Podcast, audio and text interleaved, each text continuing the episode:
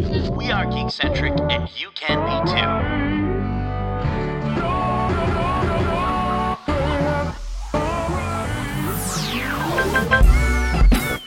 Love.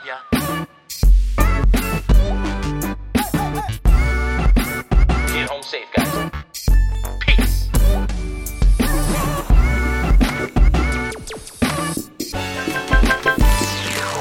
Welcome, geeks, to the most loyal, honest, and true podcast on the airwaves. My name is Kevin, and in today's episode, we discuss the tragic news of the passing of a true hero both on and off the screen. And hmm. then we give our review for Disney's latest foray into the world of live action remakes. But first, if you're joining us for the first time, this is a weekly show covering the world of film, television, gaming, toys, and collectibles, and all things geek centric. Joining me on the show, we have J Law, the matchmaker of all things collectible, and to his left, my right, we have Nate, the Mushu of the Twitch world. Oh, Gentlemen, how are you guys doing?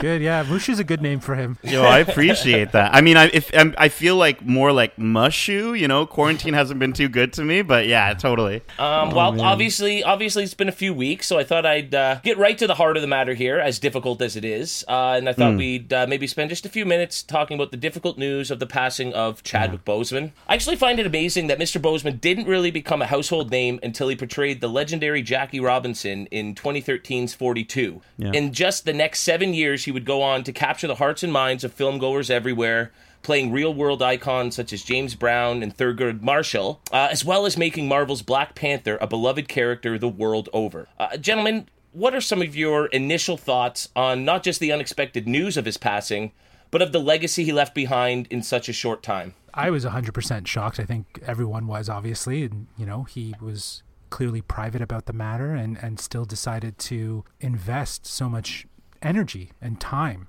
Um, he did not let this disease slow him down. He saw the opportunity to do what he loves to do and, and tell the stories that he wants for, as you've, you know, said, icons of, of the past and, you know, really represent, you know, black culture in a very positive way, like help impact that on the screen. Jackie Robinson, you know, James Brown, you know, and then going into doing something like Black Panther. These are all movies of, of, of iconic figures that are, you know, have impacted history in one way or the other, uh, you know.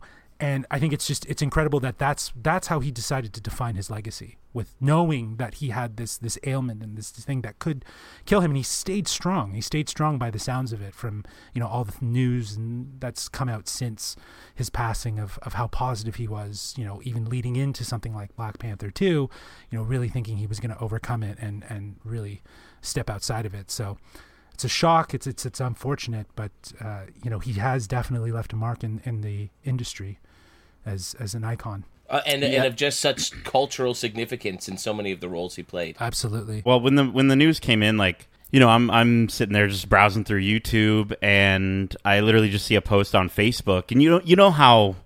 You know how we get those onion news articles and some of those like fake news, like sort of joking news, and obviously, you know, even if it even if it was there, it's not a joke. But but to see it, I I just I didn't believe it immediately, right? And and like anything on the internet, internet you have to you know, take a second glance, and then it just kept seeing more and more posts about it, and it, it turned out it's sort of sinking in that it was real, and I I literally just messaged Justin uh, and just started freaking out, and you know, I think a, a big part of it was just yeah, like shock and awe, and and just like unbelievable that that you know yeah, 43 that this guy was just taken away from us. And you know but but to to Justin's point like the legacy that, that he left behind I mean you know you talk about all these different movies 42 with Jackie Robinson um and even even like 21 Bridges uh Bloods uh which was uh, a movie that I, I mentioned on the podcast he was in. He was fantastic in that.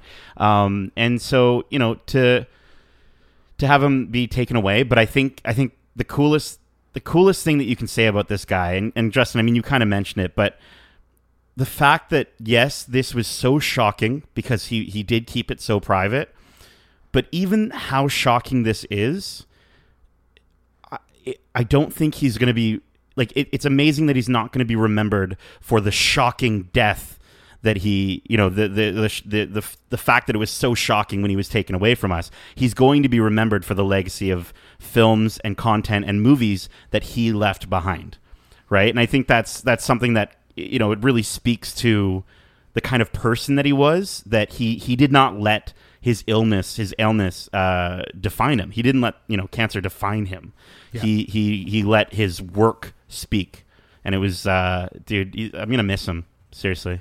it's yeah, it's it's certainly uh, sent sort of shockwaves through the industry and through you know just people in general. And I think Justin touched on it really well that even if his death is brought up in the future, it'll be because of the strength that he showed in the face of having such a devastating disease and 100%, and that he is obviously a man of such great strength that he was the perfect person to play some of these strong historic characters over time. You know, he really was just an incredible sounding man and you just you see the outpouring of love and support and just nothing but positive stories from from people around the industry.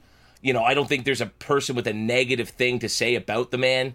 You know, and you've got everyone from Sam Jackson to John David Washington, and they're either talking about how blessed they felt to have worked with him or how much they were looking forward to maybe one day working on a project with him. I think mm-hmm. just everybody he touched was influenced in a positive way, and so what a strong, strong legacy. And I mean, this is a guy that you know he had Oscar future winner written all over him. You know, so it, Yep. it really is a shame, but I think we will forever remember him as somebody who brought you know just such an amazing presence to the screen.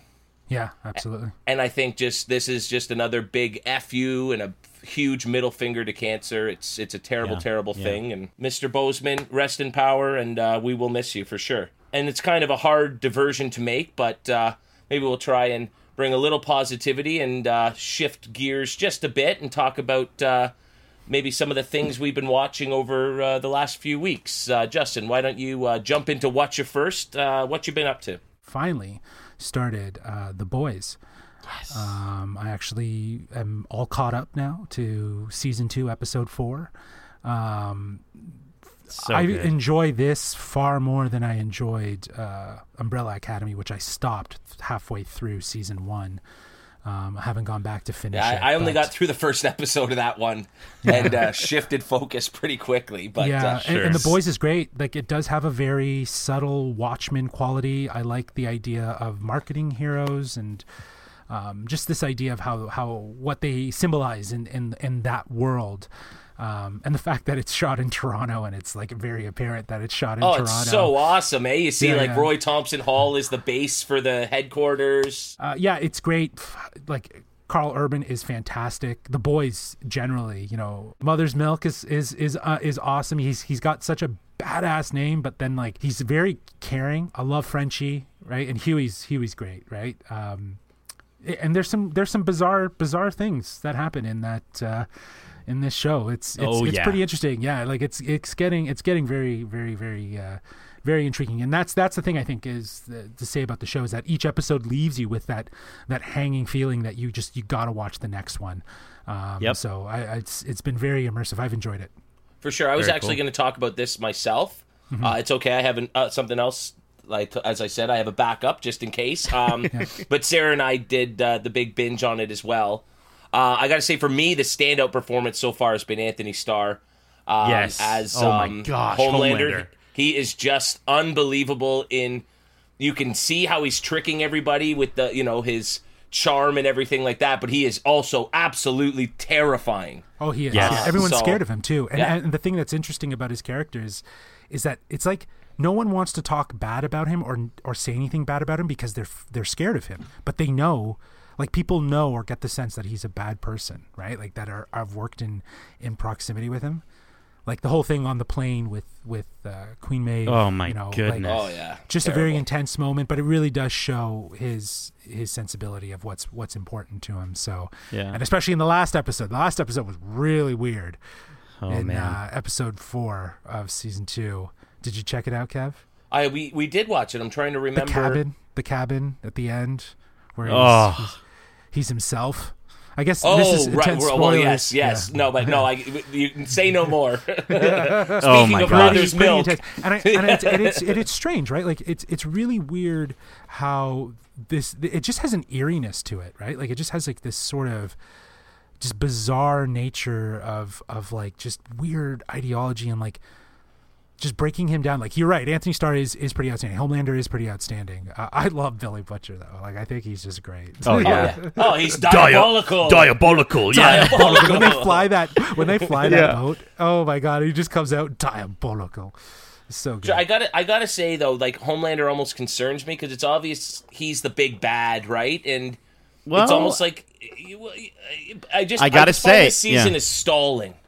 Well, let me I found let me this just season really slow so far. Uh, That's let- my one. I will say I do really think that they're building up to, and, and you know this isn't really spoilers, but I think Aya Cash is doing a phenomenal job as Stormfront, and I think with some of the more recent revelations that we've seen in Episode Four, um, I really think that we're seeing someone who is worse than Homelander, and I I, I, do think that it's going to turn into this sort of Homelander versus Stormfront situation. I don't I- think they're gonna they're gonna remain friends. I agree, but I think that the, the prerogative is to is to force Homelander to be the supervillain that he's that he's toting about, right? Like Really? I think she realizes in that moment how how fragile uh, Homelander's ego is, and Yeah. how she actually is in control now. And I think I think in the I think we're going to see his trajectory of going solo and actually becoming a super, super villain or perceived as a super villain and Hmm, interesting. really pushing this like I'm a god mentality. Right. I don't need any of you. I don't need any Um, of you. I'm Yeah. powerful oh, that was enough. I think yeah. that was a big part of his revelation of him, you know, choking himself out like weird. right. So I, I do think um like with with the whole uh Stormfront situation, like I just feel like it's such an interesting way that they're bringing in the whole aspect of strong female uh you know female empowerment and and showing strong confident women in that world while at the same time you know she's a straight up racist like racist bigot woman. So it's really interesting to see that sort of um, those two aspects sort of coming together. And i really do think that it's going to pave the way for for Maeve i think um, to come out as the true uh, you know female empowerment superhero in this specific story. Um, Yeah, because i think i think she's actually going to be um, i think she's actually going to play a bigger role in this season than she did in season one Yeah, I think Black It's Noir is going to be is going to be uh, a bigger deal this season. Apparently, my my brother in law is a big fan of the comics and he likes the show as well.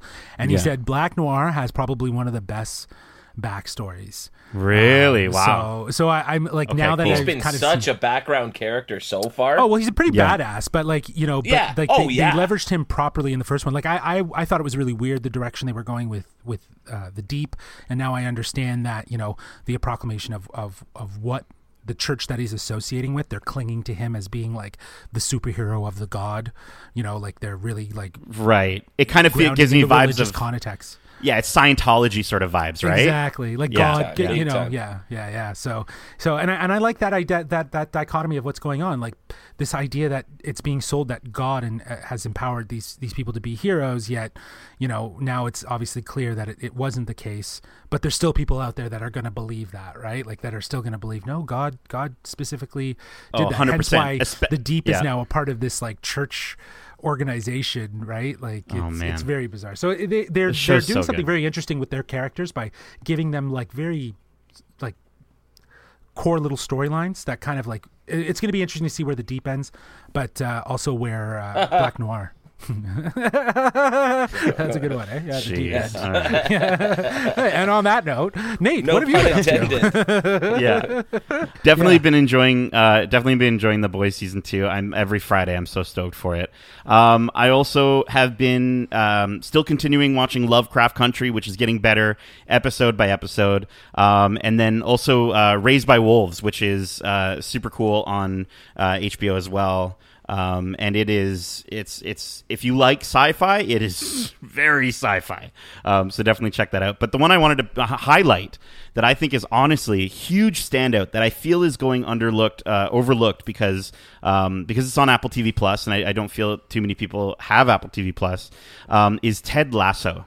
Um, this is a show starring Jason Sudeikis, um, where he basically plays a uh, U.S. American football coach who actually manages to get hired into the uh, premier into a Premier League football soccer like UK team, knowing nothing about the sport, but being one of the most kindest and generous human beings that you've ever seen. Like I'm talking like like insanely kind and he's surrounded by all these British people that for the most part just want to tear him down or just super negative and one by one he slowly starts turning them around.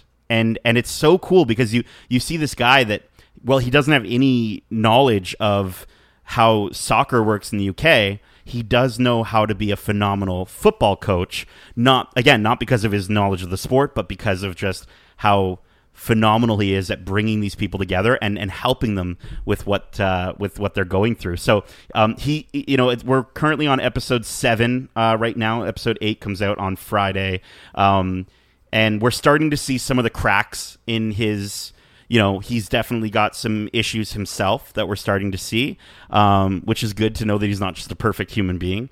But dudes, I'm telling you, if you want to cry and laugh and cry and laugh in 45 minutes Spend a night you with need Nate. to dude no yeah you need to watch you need to watch ted lasso because jason Sudeikis kills it and it's Well- honestly it's it's my favorite show on apple tv plus I, I got to say, I, it sounds kind of like a show that Kevin might enjoy, minus the laughing and crying, maybe more the laughing, but Yeah, Well, yeah. no, but sport- but what I was gonna say, you know, um, like this is the one show on Apple TV that I wish was anywhere else. Just the, Yeah. the format with Apple TV just doesn't work for how I watch TV. You know, it's Sure. just I, you know, and this is the one. Like if I if I'm going to watch something feel good, it's going to be in a sports movie. I'm a sucker sure.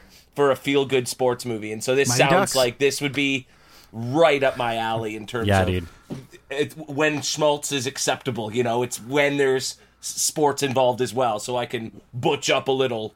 You know, after after potentially tearing up. So and I don't do get don't get me wrong like they they do they do like they've got dirty mouths. Like it's uk humor of some of the words that they say. So like it's not for everyone it's not for but i'm i'm watching it with my parents and it, like they're like they're like you better not watch episode 8 without us. Like they're they're Nice. in it right? My dad's making prediction as as to who ted is gonna like end up with and like all this stuff and i'm just like so it's yeah, it's honestly it's a phenomenal uh, feel good sports show, um, and I don't even really like sports, so uh, check out check it out. Yeah, Kevin, what ya been Um, watching? Well, so again, uh, as as all of us have, uh, definitely went through the boys and caught up to that, and you know, I'm disappointed that I have to wait a week for every episode, but also love when they're when we do have you know a weekly show to look forward to, so that's nice. But uh, this one was a surprise for me.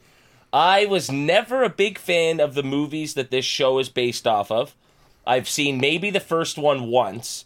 Um, and so the show itself never really called out to me, but it keeps ending up in like top 10 lists on Netflix. Anybody who's watched it says it's a real fun show to watch. So I checked it out uh, and ended up plowing through the first season in a bit. And of course, I'm talking about Cobra Kai, based on the wow. 80s classic Karate Kid. Um, and you know what, man? For all the ways this thing could have gone horribly wrong, it's a nice little show. It was, you know, um, I I like the redemption that they've given the villain from the original movie. Uh, Yeah. His story is really you know fascinating to watch. Again, this is not gonna be up for awards. This is not gonna win acting a- uh, accolades. Let's not kid ourselves here. But for a if you're at all a fan of the Karate Kid movies, this must just be a dream come true.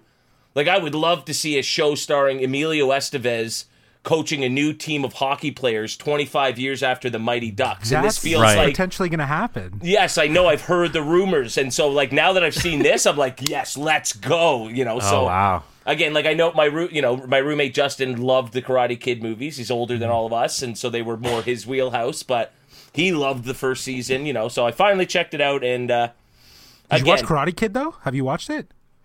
I've seen the first one once, but I've never seen Okay. two or three. You know, yeah. and I understand that some of the characters are in a lot of those movies, and so it must be really cool for anybody who's a fan of the trilogy with Ralph Macchio and and whatnot. So yeah, Dude, I got to check that out. I've heard so many good things, uh, Kevin, about Yeah, it's been getting good reviews on Netflix. yeah, I was like, come on, how good could it be? And it's like, oh, you know what? It's not too bad at all.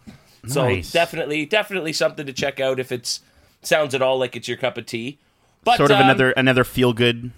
Yeah. Yes, exactly. Yeah, And you yeah. know, karate is a sport, I guess. It's you Yeah. know, Te- how many tears? How many tears would you give it there, Kev? No. Just, just for Nate, for Nate to understand.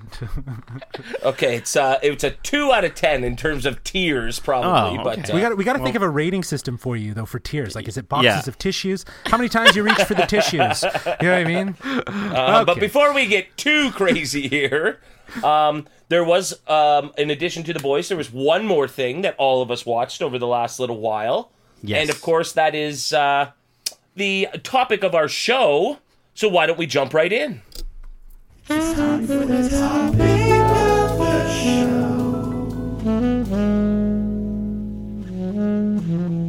right, well, it is no secret that Mulan has been out for just over 10 days now, and the controversy that surrounded the film prior to its move from a theatrical release to a Disney Plus premiere doesn't appear to be going anywhere.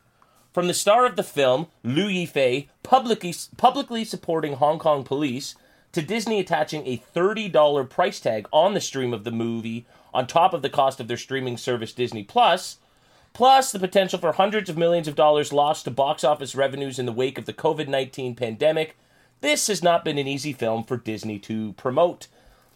Uh, early financial numbers don't seem to be that positive. While the film sparked a 60% increase in Disney Plus subscriptions on the day of its release, that still falls well below the mark set a month earlier by the release of Hamilton on the streaming service, uh, which saw subscription numbers spike in the high 70s.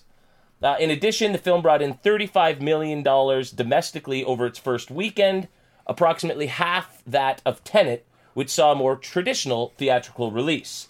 And finally, the film was seen as a flop at the Chinese box office, likely where Disney was hoping to make its biggest financial splash. So the experiment does not seem to have gone over as well as I'm sure Disney would have hoped.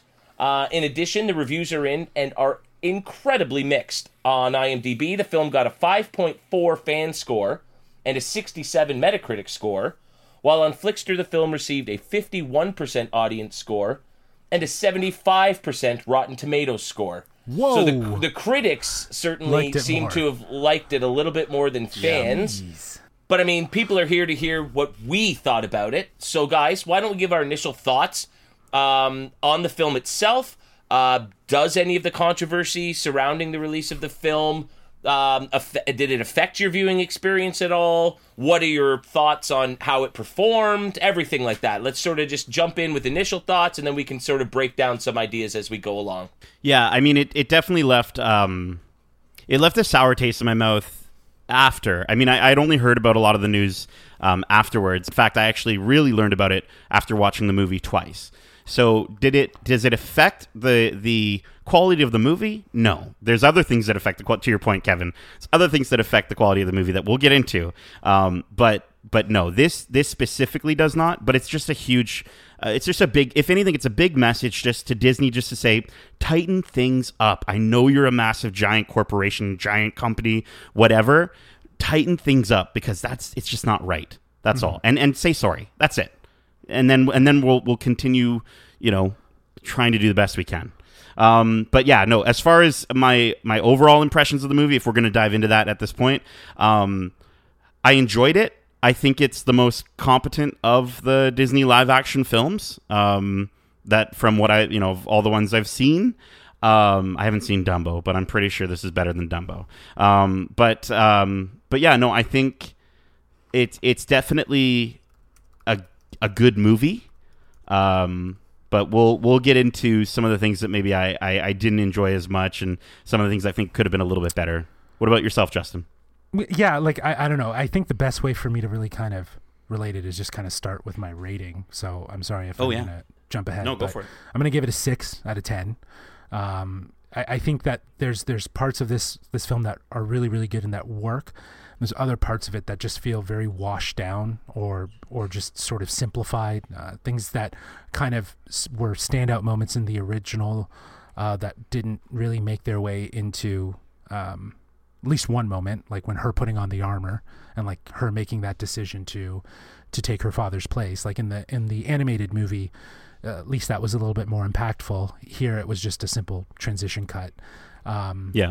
and I think that's very telling to this story of Mulan. To to overlook that, I don't know if that was smart. Um, and you know, very like, you know, the the female characters were fairly well represented to a certain degree. I think the secondary female character, the the villain, the witch, uh, was very under underwhelming uh, for someone that Oh, yeah. kind of seemed very relevant to Mulan's development. Uh, served a very little purpose. Um, I just think that there was things that that again worked from a cultural standpoint. There's things I really didn't like from the cultural standpoint as well, in the sense that they didn't give any Chinese language. Uh, it was all just Western language. Um, you know, there was just nothing, like not even just a little bit of it. You know, I, I get it. Well- like it doesn't need to be a super, you know, super. You don't want a movie that a Disney movie to be overly subtitled, but even just a little bit. Sure. Like even just like banter between Mulan and her father, or like some of the soldiers, or you know, just anything. Yeah. Really, it just felt very still, very distilled down as a as a very um, westernized look of of East Asian culture. So we, we well we did hear we did hear a little bit. There's so there was a very small amount um, of of Mandarin uh, or or Cantonese. I'm not sure what would have been used at the time, um, but there there absolutely was in the background right at the beginning of the film. Um, but literally after that, in every other scene in the background, because I, I paid attention to it the second time, um, it's yeah, it is all English speaking. Um, and to to that point, like I think for a Disney movie, right? Because it is at the end of the day, we are still making a movie for kids, right? Yeah, um, it is, They kids don't kids at least in America don't want to read subtitles um, as much. So I, I'm assuming that was part of Disney's kind of Absolutely, thought process there. But of course. but at the same time, like I don't know, like could they have done could they have done this movie in in Chinese with English subtitles and then um, or English dub? well. English dub. Could they have done an English? I don't know, man. Like No. I I could see it being fine. I don't know. I don't know. I don't think so. I think I think also like the the, the weird process of translating or, or doing dubs is is the the way things are performed, the way things are said. Right. Right. They're not necessarily in the same sort of vein as as in English, right? But you Mm. know, you're right. I actually agree with you. I think that that was probably one of the biggest reasons as to why we didn't see more uh, Cantonese or Mandarin featured in the film. It also goes hand in hand with uh, the action. This was very, I felt, B B graded action for uh, for a kids movie. Like it, it was, it was soft. It wasn't very intense. Uh, they tried to make it look more intense than it actually was.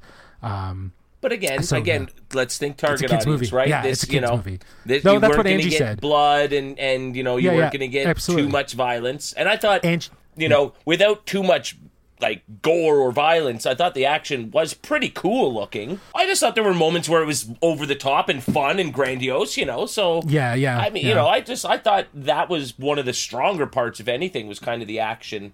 Hmm. Given that you're not going to get too much in in the way of what you're almost you were almost it almost sounds like you were hoping for from a Disney movie for kids. Right? Yeah, I, I think I think instinctually, like in my mind, I was hoping that this would, f- and, and and at points it did kind of look and feel like a, you know, Mulan with Crouching Tiger, Hidden Dragon sort of Absolutely, uh, yes. action, right? Because it, it does follow the same sort of, of mythology of fighting with chi And the physics, energy right? And power, Yeah. yes, absolutely. Yeah. So and they did they did implement that sort of style, like they they they adopted from a very traditional style of of Chinese filmmaking and embed that into the action sequences, which I appreciate. But I also think, uh, like I was saying, I just think it, you're right. It was it was definitely tailored to the the kid target audience. So I, I think the action just felt a little bit it's flat in certain areas for me, at least. So um, Uh, no, I think yeah. that's I think that's absolutely fair. Um, I think I think there were things they did well within the movie. I think there were things where they kind of dropped the ball a little.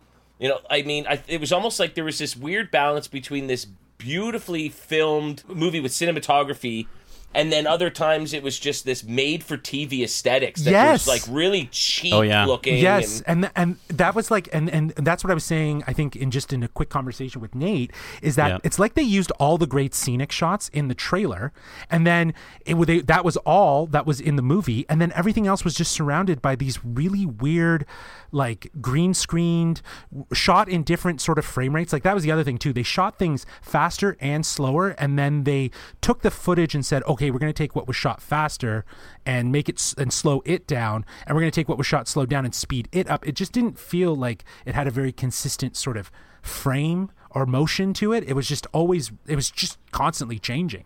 that almost that almost that almost serves to take you out of it a little, right? Absolutely, it drew more relevance to to it, and the quick cuts between some of the action scenes were just very jarring. going into the movie like immediately i i i see all this beautiful color right? You see the townsfolk and everyone's wearing these different there's pops of yellow and and pink and blue and and all these beautiful colors and um and you know we've got little kid Mulan which I thought was really interesting to see her kind of as a kid because we didn't really get that in the in the in the cartoon. And so you know it was it for what it was I think it was okay. It, it gave a, a good sort of backstory behind the whole aspect of the the phoenix.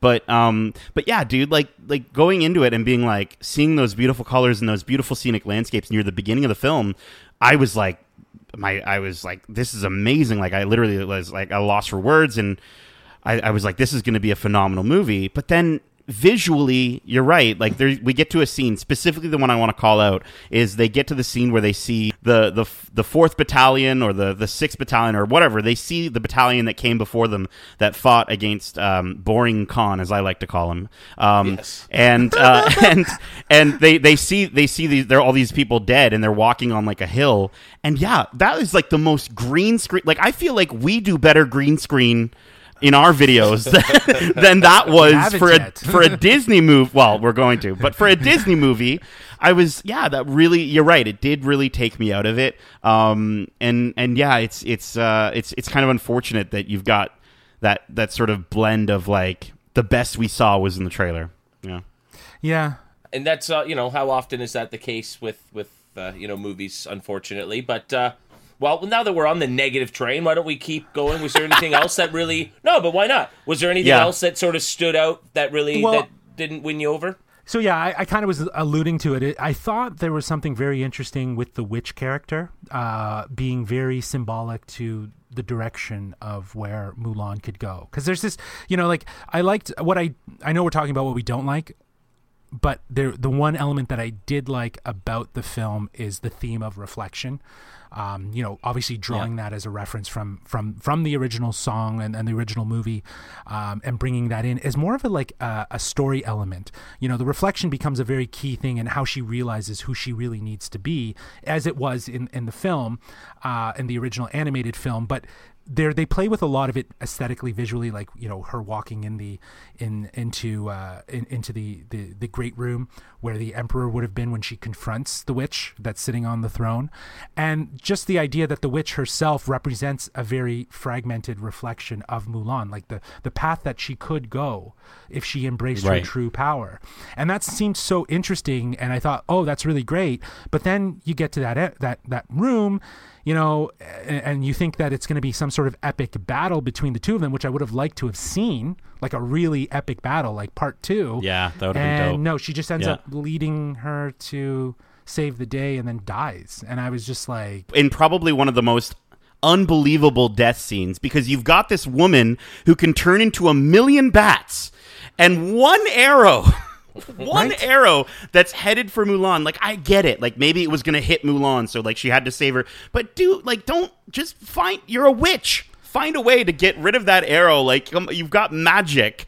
And it was just it honestly felt like such plot convenience to have that character die that way. Yeah, and yeah. it, and and just that just so that they could have that moment at the end it just uh it, it rubbed me the wrong way. So I thought that was like really underwhelming to introduce that character and have her really mean nothing. So it kind of sucked. Uh, well, now on that note, um, obviously they were trying to bring a little bit more, not entirely, but maybe ground the movie a bit more in in realism in some aspects. Uh, and so that's why we didn't get a character like Mushu, you know, a Mm-hmm. talking dragon from the cartoon. But was there anything that they did in, in terms of paying homage to the cartoon that you appreciated? You know, certain scenes, just like, you know, the sword scene was just so well done. Yeah. You know, with the reflection in the sword. Uh, I thought the spin on the ancestors characters was kind of a cute way of doing that, you know, without Mm-hmm. making them, you know, too over the top. Floating, floating around ghosties or whatever, you know. I just thought, Yeah. that was, uh, you know, anything else that you guys Well, noticed? I think I think Cricket was a fun way to bring in that character, right, and have him as a as a human being and uh, and as part of the gang. Um, and uh, and I, I gotta say, like, and I know, like, you know, the music. I think was one of those things that was people were really upset when that got announced that this you know they're not going to have I'll make a man out of you or they're not going to have um, you know uh, reflection or or different things of that. But one of the cool things that I, I did really like that did pay homage uh, to the original was just like the fact that like even though the the exact songs weren't there, some of the dialogue from those songs did make it in um, in certain ways. Like uh, we will make men out of every single one of you. Like Sergeant Kang kind of saying that was like, okay, yeah, that's that's obviously what that is. But um, even Donnie Yen, who honestly, I actually think Donnie Yen was my favorite uh, part of the movie. I actually think he did a phenomenal job, um, and even from like an acting standpoint and everything. Um, but he says um, at one point he's he's giving a speech and he says, uh, "Tranquil with the forest, but on fire within." And I was like, "Cool!" Like they're they're pulling portions of dialogue from the original songs um, that. I think it just kind of helps to, again, as you say, pay It homage helps- and sort of look back. It, it, it pays homage, but it also draws relevance to what that scene is meant to do. Right. Right. Like Yes. Like. uh, uh, there's the one scene that they're all sitting around talking about the kind of woman that they want right and they're looking at the pictures and you know he's talking about oh she has skin as as white as milk and Yeah. fingertips as soft as as as as as the root of a green onion i was just like Yeah. wow right and so and that and that uh, to me that harkens to that song you know a woman worth fighting for um but I am glad though that the climactic scene didn't involve those guys dressing up as women to sneak into the thing because like that would have been really funny if she's like, yeah, we're not going to show. Where the director was like, yeah, we're not going to show Mulan getting into an armor, but yes, we are going to show these guys dressed in drag helping Mulan get in. I mean, I would have been uh. okay. That would have been really cool. But yeah. but it would have been such a shift, right? Like if Yeah. you, if they did do something would like have that. tonally it would have been a bit off Right. maybe Yeah, because it's supposed to be especially they were war. that was a- small there were small nods to jokes and having fun but the movie was a bit more serious overall i think right I gotta say though, my favorite scene, like as cheesy as it is, it just made me really love it. Is when she looks at the sword after she uh, is like resurrected, if you will, and she looks at her sword and she sees herself and she says truth, and then boom, they kick that that reflection score in, and she's like taking her hair out, and she's riding that horse like I'm gonna go save the day. Like I was just like, yeah, you go, girl. You Dude, go, huge, right? Like it was, it was perfect. Yeah, Harry Gregson Williams, who did the score for this, like honestly, so so wonderful in the way that he was able to mix the those musical themes, but like in an elegant way. Like it wasn't it wasn't overdone, um, and they brought everything in just at the right time, um, and it was cool. Like you know, if you do like the original music, like it, a lot of it is in there. A lot of it is in there in, in the different themes, and when they're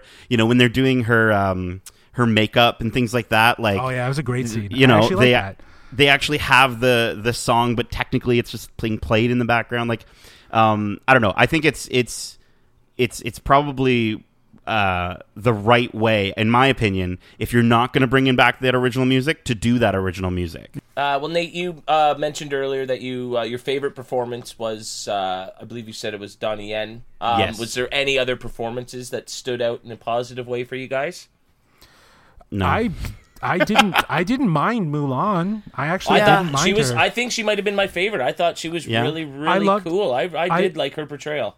I loved actually her scenes with her sister. Yes, and like you I know was when gonna she has the makeup on and she's walking and she's like, "This is my scared face. This is my uh, surprised face," and it's all just the same, right? And yeah, I think she was. I think she was really great. Even like her getting dressed. Like again just to like i just think it was such a missed opportunity that they they didn't take the opportunity of showing obviously her getting dolled up prepared for this person uh, the matchmaker and didn't juxtapose that with her getting in that armor. Like to see the two sides of that coin of like what she's meant to be and what she's going to do. Um, I, I just think that's such a missed opportunity.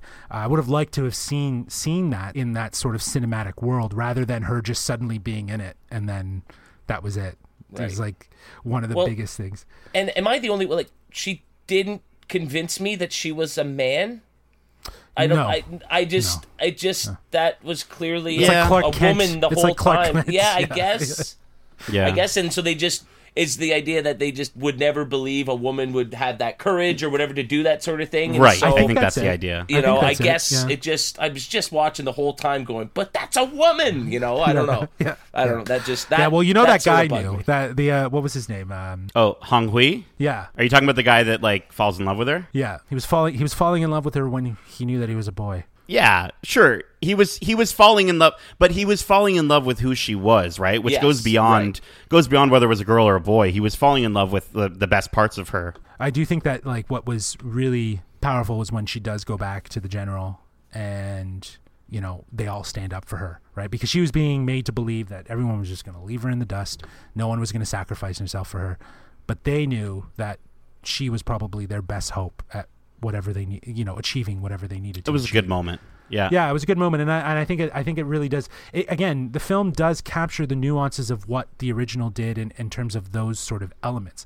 But a lot of people like, did you guys find it as an issue? Like she had chi, like she had this this magical power, which a lot of people online are like equating to like the force, um, right? And like Yeah. that she has that she has this power and. Uh, you know, she's been told to suppress it because she needs to be a woman, and w- it won't be accepted if she's a woman with these powers, and, and, and if she is so connected with her chi, people will think she's a witch. A lot of people have been saying, like in the original movie, it was about this woman who who just was doing what was right for her family. She had no power. She went to go earn that power. She went to go do what was right.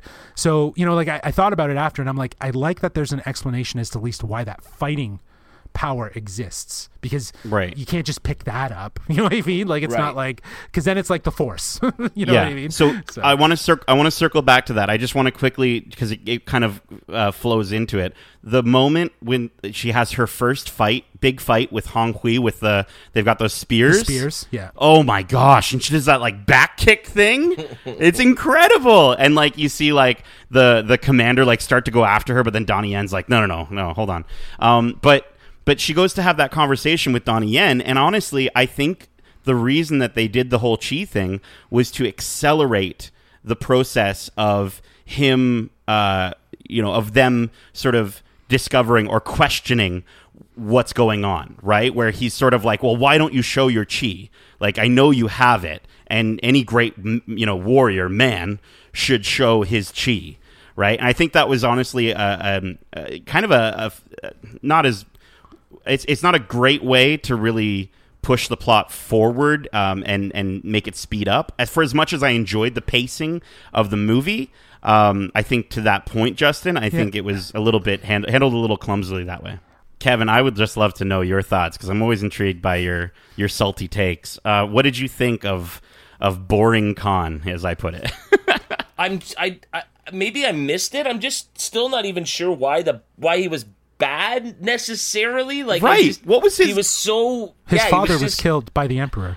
oh, Right. So okay, the emperor, great. so the Yeah. he was claiming war on the emperor for killing his father. Right. Okay. Oh, jeez, great. Okay. That's- So I mean, was that like a throwaway line or something that I just Uh, Pretty no, didn't when, when once But- once they attack the first once they attack the first like town, uh, and the soldier that is the witch goes back to uh, the temple to confront the emperor and let him know because one soldier survived. She's basically the exposition. and maybe Yeah. maybe maybe that dialogue like maybe they were going for like you know like you watch some some sort of uh, kung fu movies and there is some sometimes that cheesy sort of expository dialogue but most of that comes out of the fact that like that's just a crappy translation of actually maybe good dialogue in that moment that just doesn't work as well for Western audiences. So it's just like to, and you to wanted see a that, dubbed Mulan? Come on. well, man. okay, come on. I mean, you're making me uh, eat my own words here, but but no, like like I just think like the the dialogue in in a lot of the movie, and especially for the villains, um, was really poorly done, and and that character was just he just didn't feel he wasn't scary to me. And like give me something that i'm scared of. Give me something that is is you know up there. Maybe not with like quite like with thanos level but like i just want like yeah give me give me someone who's when he's on screen i'm scared You're for our main tense, you're character. nervous, yeah, yeah. and i never was. I never was for mulan because she's got the force. That or you go full blown cartoon and over the top and Sure. like just you know like channel the, the, the I mean that's what makes the the cartoons not just Yeah. Mulan but so many of the Disney cartoons so iconic is their their scene stealing villains. And this guy was flat. He was flat in my opinion. Yeah, but I found he- that with a lot of the performances. You mm-hmm. mentioned the di- like the performances were flat in a lot of instances. The dialogue was stiff and generic in a lot of instances so. It does watch like they piece together. Things must not have worked or things they took things out to kind of make it work better, but it just looks like things are missing. And it just doesn't feel overly complete in, in certain aspects and speeding things up so you can get to other things quicker. There's just a scene where he walks out, he talks to the witch, he walks out on like the side of a hill, and he says like, "We have to go over there" or something, and then just walks away. Like I was like, "Am I watching like a high school drama right now? Like what am I like? What am I watching?" Yeah, I know the villain. The villain. The villain was underwhelming, and which is why I was thinking that the witch was actually going to be the real villain. But then, Right. You know, they killed her, and then you were just left with boring Khan, and it was like, okay, well, this is very uneventful, right? Like that that whole climactic scene. Like the coolest part was seeing Jet Li use his own chi power to like round Right. up those guys, right? And like then he got captured, and that was it. Well, clearly we are uh, very up and down on this one. So why don't we move into sort of our general consensus, our final thoughts, our final score? I know we've got Justin's, but we'll go over that again. Yeah. Uh, so Nate, why don't you sort of give us your, or just you? You seem eager. So why don't we start with you on sort of a, a summary of your thoughts on the movie? yeah I, again I, I think that that i've i'm just going to reiterate what i said at the beginning i give this film definitely six out of ten it just it didn't feel as complete there were great things that do kind of call back to the original film that I, I generally appreciate and i do like the the attempt at trying to give like an underlining uh, continuity to this idea of reflection and, and her really understanding her truth and uh, what is bound her to her truth. But i i think kind of like the other remakes I, I kind of think of like aladdin in the same sense. This felt kind of b-rated not necessarily like a very uh, scaled up cinematic interpretation of this movie it does feel like it was tailored. And, and i get that now like i understand now it's it is more for kids. It's not for the sort of adults. It is for the new generation. And i am glad that a film like this is made to kind of capture the culture in a more um, authentic manner that new kids and kids today will be able to learn from and understand more. But at the same time i do think that there was some there was a, a little bit more of a how would you say appropriation to some of it versus actual like being authentic. Right. was lacking in what was being touted as this big, you know, step forward in cultural representation. Absolutely. There you go. That's I it. it that for sure. lacked. It definitely lacked what it was meant to to really do, and that was to, that cultural representation. It felt like it lacked in some important areas with that, and I I do think that it could have been a little bit more ingrained with some language. Um, but I would like to see in the future, though, them take uh, Pocahontas and try to do something like like what they Ooh, were yeah. trying to do with this, um, and really That's give interesting. A very nice sort of uh, story to uh, culture that might not necessarily get that much awareness of that. So, um, but yeah, Cool. I, I give like it. A, that. I give it a Excellent six out of ten. Excellent shot there. Cool. Nate, your thoughts? Uh, yeah. So, I mean, we talked about the cinematography, uh, gorgeous in some moments, and then just due to the visuals and, and some of those green screen scenes just like really muddled. So very very similar to the the reviews, I think. Um, the the score I think was uh, knockout for me. I really enjoyed the score uh, to the point where like I, I downloaded the whole thing and I've listened to it a few times. And uh, I mean, Reflection is probably my favorite song uh, of the With Christina Disney, Aguilera? of the Disney songs. Oh, Christina kills it. She's so good. um, and I, I also like the original one too. But That, um, get, that that gets Nate reaching for those tissues for sure. dude oh yeah it's just start tearing up and i'm like who am i inside but i, I do think like again uh, the the the score and and the way that the movie looks does you know start to work towards some of the darker themes brought forth by war in ancient china um, the pacing is well done actually um, not lingering too long throughout the middle of the film uh, the only thing I'll say though is at near the end of the film, it's it's certainly a rush. It's really a rush in its third act, right? It's just like get get us get this movie done. Yeah. yeah. I think Yifei Liu uh, does a um, or Li, Liu Yifei does a, a great job as Mulan. Um, but I really, as I mentioned, enjoyed Donnie Yen's Commander Tung. He he's the standout for me. Uh, the ensemble cast was charming. Um, and they provided what they needed to do without getting in the way, which I actually really appreciated. They, you know, like if they had a Mushu in this movie, he probably would have gotten in the way. Um, and so I was, I was happy that they sort of fulfilled some of those fun and sort of fun, uh, quirky moments with the with the ensemble cast. I just wish the the enemy was developed and felt more menacing. Again, I, I didn't feel like he posed much of a threat at all.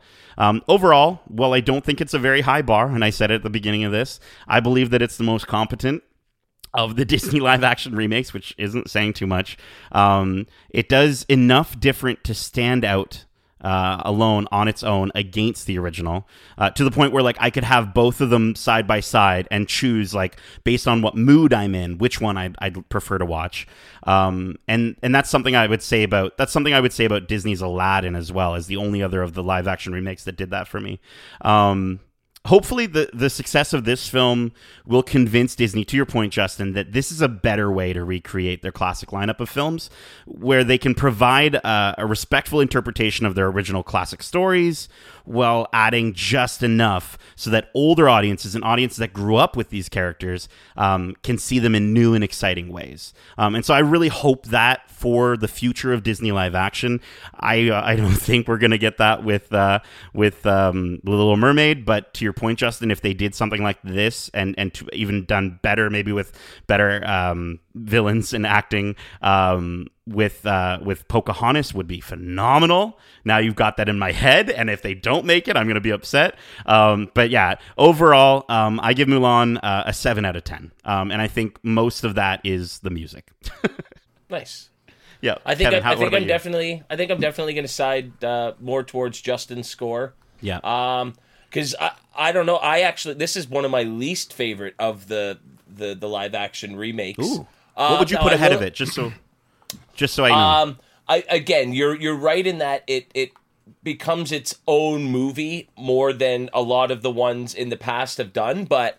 I enjoyed Lion King more. I enjoyed Really? Oh, Jungle Book more. I enjoyed. I even enjoyed Beauty and the Beast more, and that was one I never ever wanted to watch because it just looked like such a cheesy musical. And obviously, that worked more for that story than it would have in this context. And so I, I am glad that they strayed away from just going scene for scene, refilming all the songs, everything like that.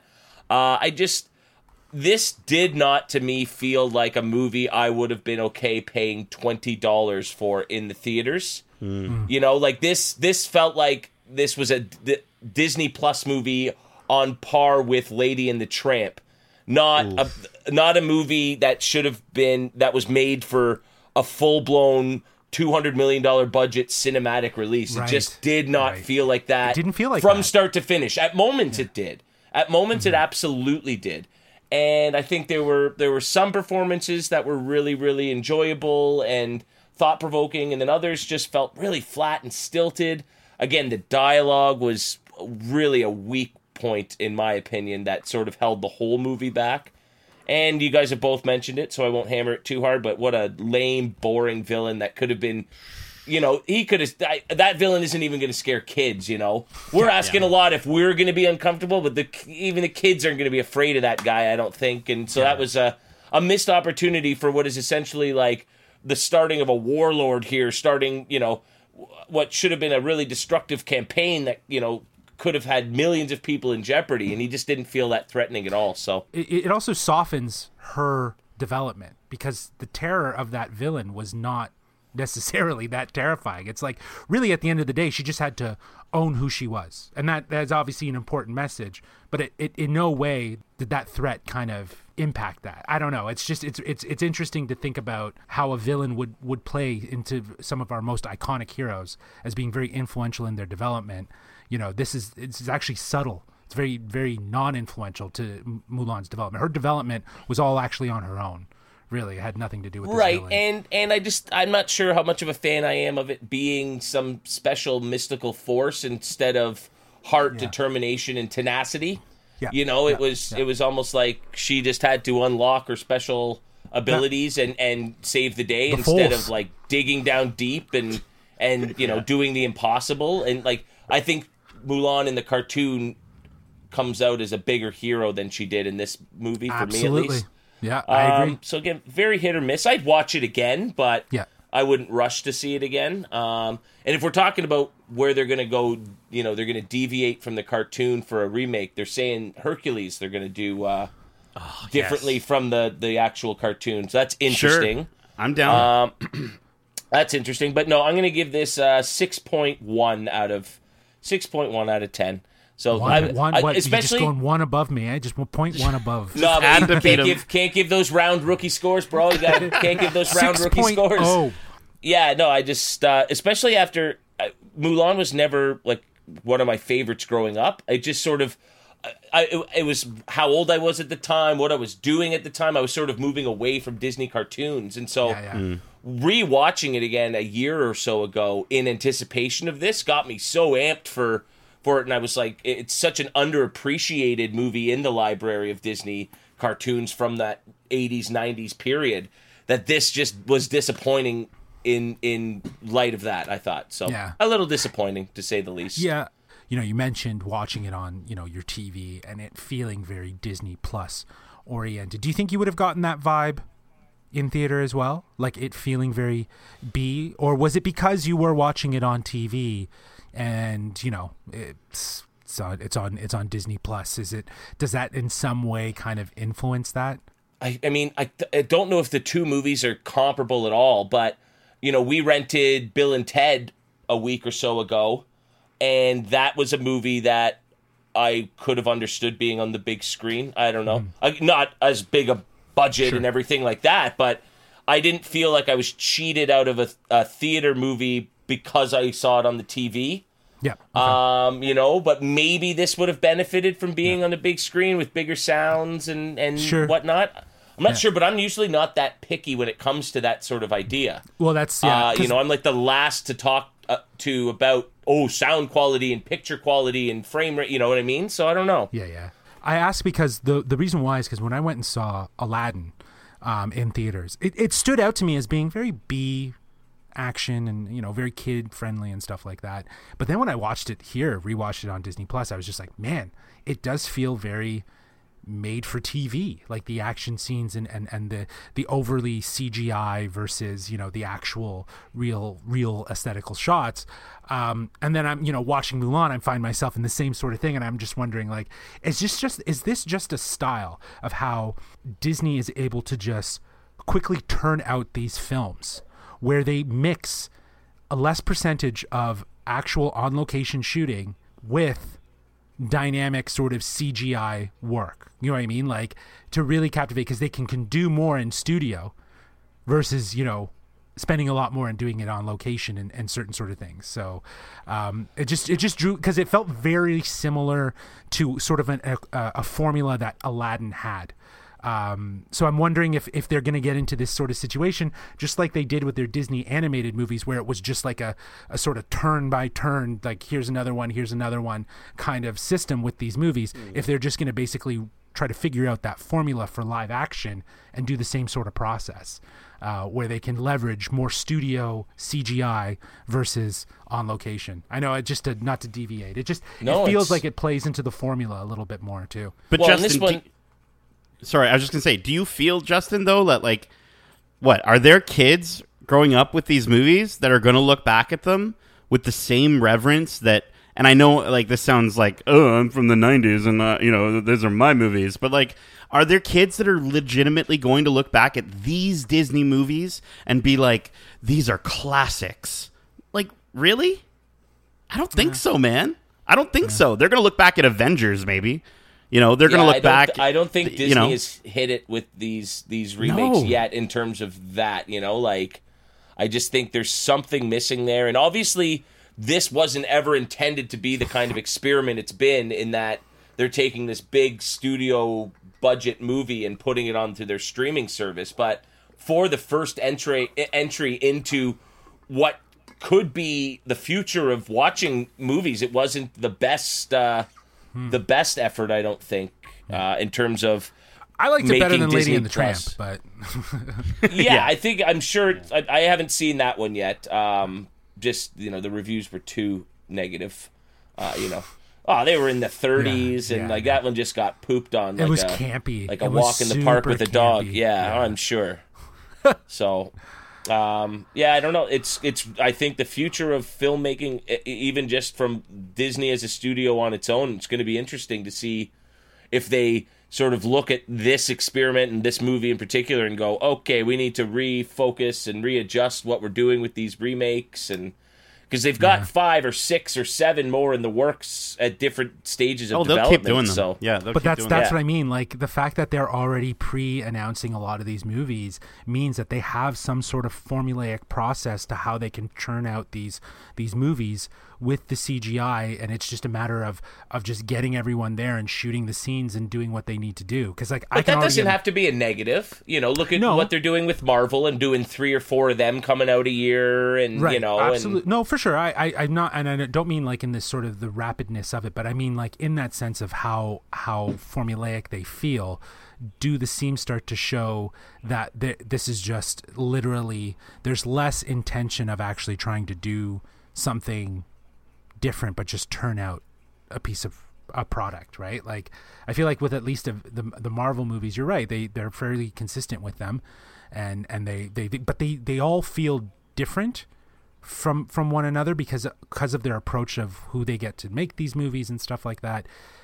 These, I think, like if you look at Aladdin and Mulan, I think aesthetically, yes, they're in different parts, but they could live in that same sort of DCU, if you want, Disney cinematic universe of you know Right. where they all kind of live, right?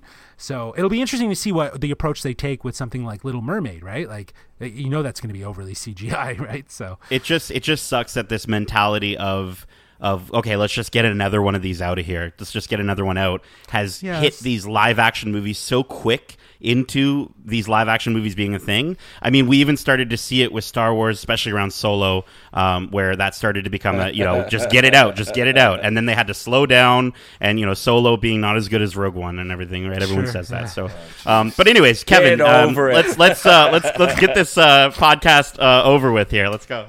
All right, folks. Well, there you have it. Uh, that is our take on Disney's most recent foray into the world of uh, cartoon remakes. Have you seen Mulan? If not, why? If you have, what were your thoughts? Did it fa- uh, did it fail to meet your expectations when compared to the original cartoon, or did the live action remake capture your imagination in a whole new way? As always, please let us know your thoughts, uh, gentlemen. Where can they do that? Uh, they, they can reach us at wearegeekcentric at gmail, co- gmail.com. That's wearegeekcentric at gmail.com. Oh, And as always, if you enjoyed the episode uh, and haven't yet, please be sure to, to subscribe to us wherever you like to listen to your podcasts. Throw some stars our way. We will forever be in your debt. Uh, we are Geekcentric, and you can be too, which means you can check us out on YouTube at youtube.com slash geekcentric. Please help us out and make sure to recommend not just this podcast, but the YouTube channel to friends, family, uh, and even strangers on the street, as long as you do it while safely social distancing. Uh, you can follow us on Twitter at GeekcentricOYT and follow us on Instagram at We Are Geekcentric. Uh, and don't forget, you can also check out Nate's live gaming stream at twitch.tv slash Nate Plays Games. Uh, anything new to report there, Nate?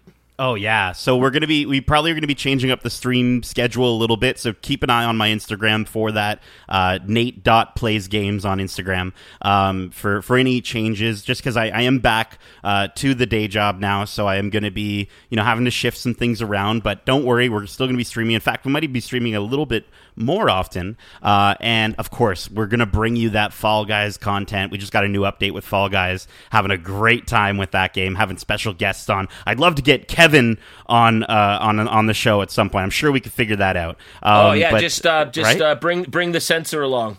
Yeah, That game- yeah. that is one of the that is one of the sweariest games I've ever played in my life. Let me tell you. Sounds great. Listen, I'll, I'll turn it into an 18 plus uh, cast. We'll be fine. Um, Nice. But no, you know what? Coming up very soon. Uh, look forward to some Super Mario 64 on stream with the uh, with the remasters coming out on Nintendo Switch. So stoked for that. I've never played through those games uh, in full. So playing Oh, wow. through 64 for the first time. I've only ever played the first few levels, so it's going to be a lot of fun. And I look forward to you know if you are going to tune in and you know those games off you know off by heart, please help me because I'm sure I'll get lost. and uh, you know, like they, I think we're slowly but surely getting back to you know some sense of you know normalcy in the world. Obviously, we're a far way off from where we were just six months ago, but hopefully over the next few months. Uh, we can maybe get ourselves back into the Geek Centric studio and get some of our patented content back up and running. That would be uh, lovely. I've got a pile of pops just screaming to be fun boxed. let me tell you.